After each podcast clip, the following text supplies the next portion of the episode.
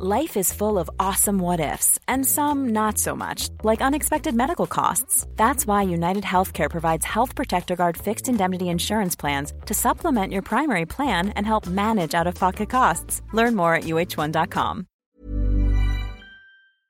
Welcome, friends, to another r slash nuclear revenge video. If you like hearing some powerful stories of revenge, make sure to hit the like and subscribe buttons down below. That said, our first story of the day is by Meltdown. Parking spot stealing douchewaffle gets his Lexus set on fire. While not as nuclear as some stories I've read, proportionate to the crime, I'd say this counts. Set the Wayback Machine to the year 2000. I'm living in a crappy apartment over a storefront, so parking was limited. Now, this was the middle of winter, and I didn't have a car at that period in my life, but my girlfriend at the time did. She was coming over in a couple hours, and finding parking on the street is a gamble, so I wanted to dig out a parking spot for her out of the snowbank in the alley behind my building. I didn't own a snow shovel, so using a hammer, old plastic ice cream bucket, and my bare hands, I dug out a chunk about 3 meters by 2 meters by 2 meters to make room for her to park. I don't know if you can appreciate how much snow that is, but it was a lot of work, especially considering my lack of proper equipment. This isn't fresh fallen snow either. This is a snowbank packed by a plow, practically ice. But whatever, we do crazy things for love, right? But apparently, I'd had too much faith in humanity. I thought the cardboard sign I left in the newly cleared parking spot that said, I spent an hour and a half digging this out for someone specific, please do not park here, would be enough. Nope, wouldn't be writing this if it had been. Naturally, some thunder runt of a Lexus owner threw the sign in a dumpster and stole the spot. I remember it was red. I was going to post a link to a pic of the car that resembles it, but it's kind of irrelevant anyway. I hadn't told my girlfriend about my plan to dig out the parking spot, mostly because I didn't want to look like a wuss if it was too much work and I gave up. So I just stewed on it, imagining all the things I could do. My girlfriend ended up finding a spot on the street a block away, and we had a good evening anyway. She had to work the next day, so she took off around 2 a.m., and I stayed up until maybe around 4 a.m. The car was still there, and I was still pissed. By this time, all the bars were closed, the neighbors were asleep, and the streets were quiet. Couldn't ask for a better opportunity to ruin someone's crap. I went outside with a bottle of anhydrous isopropanol I kept around as a solvent, doused the car's tires, and set them on fire. I nabbed the cardboard sign from the dumpster and used it to quickly scrape the snow and cover my tracks, and then took it inside with me. No point leaving evidence behind. Over the course of the next few minutes, I heard bang, kapow, blam, boom as the tires burst one by one. I had honestly expected the whole car to go up in flames, but each burst was apparently forceful enough to put out each individual tire, as well as blast out a sizable divot in the snowpack. Nothing happened until the next day, but police were eventually called. They were knocking on doors, asking if anyone saw something. Nope, sorry, must have slept right through it. Good luck, officer. Hope you catch the guy. I turned on my police scanner to keep tabs on things, mostly out of fear of getting caught, but there were no witnesses, and I learned the owner only had liability insurance. What kind of idiot buys a Lexus but not full coverage? I would soon find out. When I went outside to survey my handiwork under the guise of taking out the trash and being a curious resident, oh man, yeah, that guy was gonna need to get his whole car resprayed.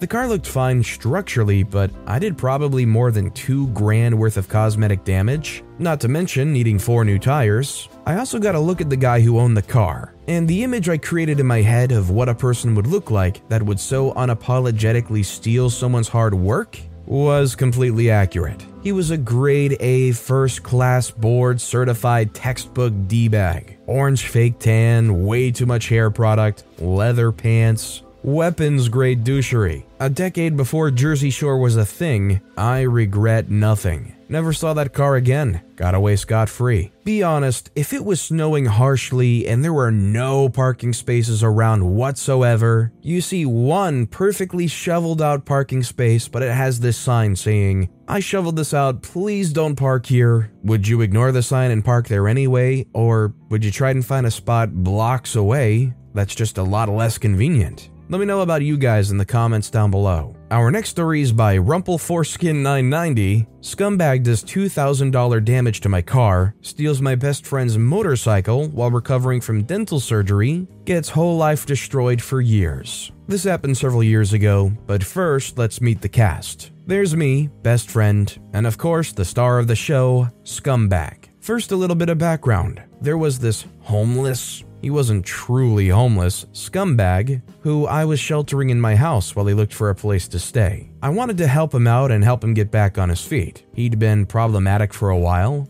he was pooing in the trash can, peeing in soda bottles everywhere, and lying to everyone all the time. He wasn't even good at lying. He was one of those pathological liars who can't tell the truth to save their life. And when he got a BB gun, he shot out my neighbor's window. This will become relevant at the end. The list of sketchy stuff Scumbag did could go on for days, but that's not what I'm writing this about, though it certainly does factor into the revenge. Now, on to the main event. While one of my buddies needed a ride to the train station and I was too tired to drive, I let him take my car and drive him to the train station. When he came back, my front bumper was on the ground and he duct taped it back on. He claimed he was T boned at an intersection and injured his leg. He went to the hospital, faked his injury, and came back with crutches so I'd buy it. When I asked the police in the town he said it happened in, whom he said he had filed a report with, they told me no such event had been reported, and they had no clue what I was talking about. I later found out through my buddy who was in the car with him that he was doing donuts in a parking lot and hit a tree. So, shame on me for letting someone drive my car, I know.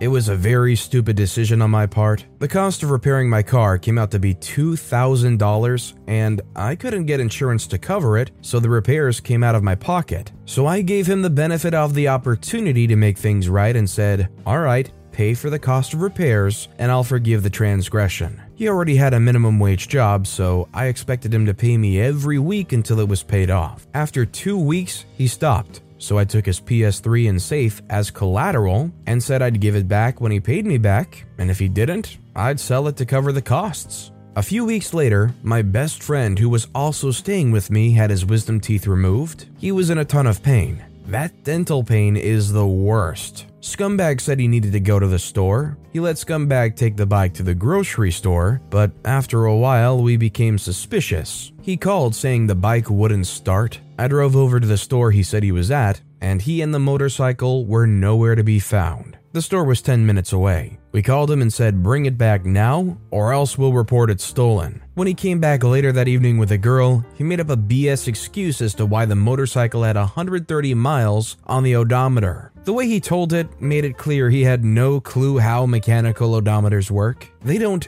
glitch and jump ahead 130 miles, like he said it did. My best friend would know, he's constantly pulling his bike apart and making repairs and modifications to it. I grilled him about the fact that he was never where he said he was. We deduced that he had rode the bike to his hometown to pick up his girlfriend and back, and lied about everything. That was the last straw that broke the camel's back, and a very bad mistake. My best friend and I were trembling with rage when we threw him and his girl out the front door to the curb. This is where the nuclear revenge begins. Scumbag was dumb enough to leave all of his passwords saved on the laptop we loaned him while he was with us. We got his email and changed the password. Once you've got someone's email, you've got everything else by default. We got his social media accounts and financial accounts and reset their passwords too. It was hysterical seeing the flurry of password reset emails coming in. He knew we had him in the bag and was frantically trying to salvage his situation.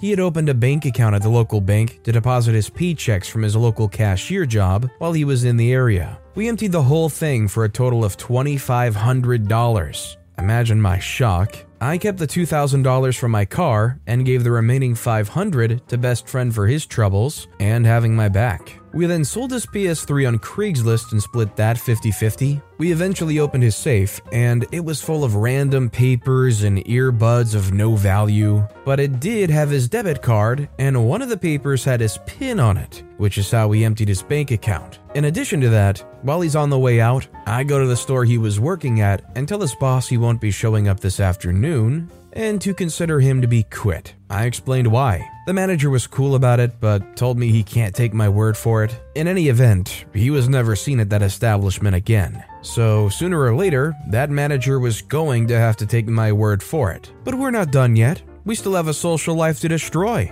We hijack his Facebook and make all of his friends hate him. We make posts about crappy stuff he did. We make posts about eating his poop. We make posts exclaiming his love of all manners of debauchery and degeneracy. We start petty fights with his friends list in the DMs. We go under their walls and say snarky, nasty crap. We turned everyone against him. And in the process of destroying his social life, a bunch of girls he abused and who lurked on his page came out of the woodwork praising us for taking him down a peg. It's been years and he still doesn't have a social media presence. A few weeks go by and we get a package in the mail from him. Turns out he wasn't homeless and completely out of options like he said. Big surprise, I know. The package was mailed from his parents' house. It's an empty threat to sue me, overflowing with hilariously made up lies and pages of screenshots of what we did to his social media. Me and best friend are laughing our butts off reading it. He said he left town because the bills were too much. He never did sue us, and we even taunted his bluff with our new Facebook account. The reason why he thought this would fly is the neighbor threatened to sue us over the window he broke,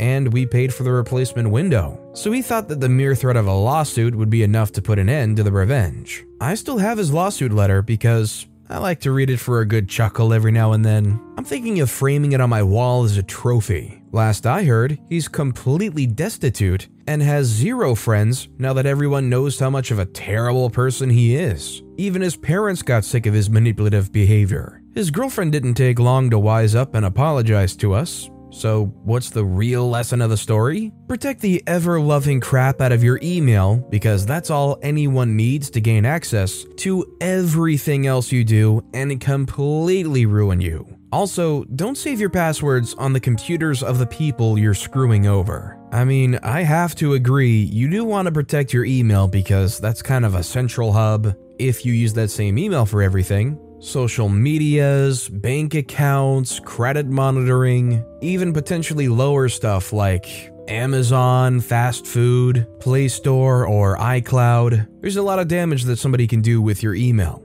I'm definitely not going to say what OP did here was right because there was a lot done to this guy, but the guy was a lying, stealing jerk, so how sorry could you really feel for him? And our final story of the day is by Drumhead, entitled Lady's Porsche Loses Tires. Okay, so this story took place back when I was in Florida in the early 90s. It does involve an act of vandalism that's connected to revenge. Hopefully, it won't be removed and hopefully, it'll count as nuclear revenge. Anyway, South Florida was devastated by Hurricane Andrew. My dad was part of a local charity that was set up day after day at a local market seeking donations from shoppers to give to food banks. You have to understand, this storm left many people homeless and without power, in some cases for six plus months, in Florida heat and humidity. My father was legally disabled from a serious car accident. He was hit by a drunk driver in the early 80s and suffered from relentless hip and back problems. It never killed his heart or kindness to others, hence the charity work. One day, he was about to pull into the disabled space at the local market to go buy a few items to donate to the hurricane charity. Right before he's about to pull in, this lady pulls into the space in this shiny red Porsche. My dad parks behind her and says, Excuse me, ma'am, I was about to pull in there, and also points to his disabled placard in the window. She says to him,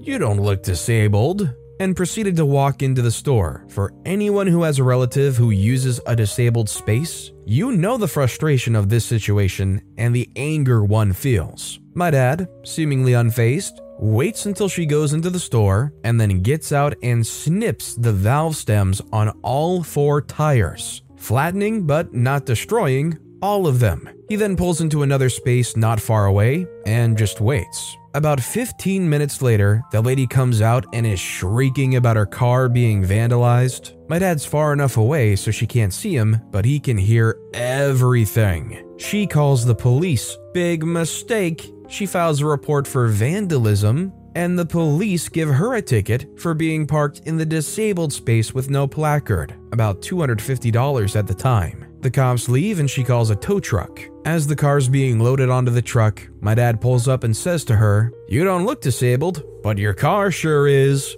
and then drives off. My dad could be a nice guy and pure savage when he needed to be. I don't necessarily approve of what OP's dad did here, but I mean, come on. Somebody in a shiny red Porsche parking in the disabled spot when obviously they don't have any disability. It makes it kind of want to cheer for the outcome here because they're just a total jerk. But with that being said, that's all the time we have for today. So, of all these stories I've read today, which is your favorite and why? Let me know in the comments down below. And if you haven't yet, if you could like and subscribe, that would mean a lot to me. Whatever you do, whether it's liking, subscribing, turning notifications on, all of it helps grow this channel, and I appreciate the heck out of it. So until next time, I'll see you all tomorrow with some more stories.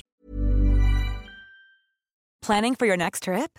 Elevate your travel style with Quince. Quince has all the jet setting essentials you'll want for your next getaway, like European linen, premium luggage options, buttery soft Italian leather bags, and so much more. And is all priced at 50 to 80% less than similar brands. Plus, Quince only works with factories that use safe and ethical manufacturing practices. Pack your bags with high-quality essentials you'll be wearing for vacations to come with Quince. Go to quince.com/pack for free shipping and 365-day returns.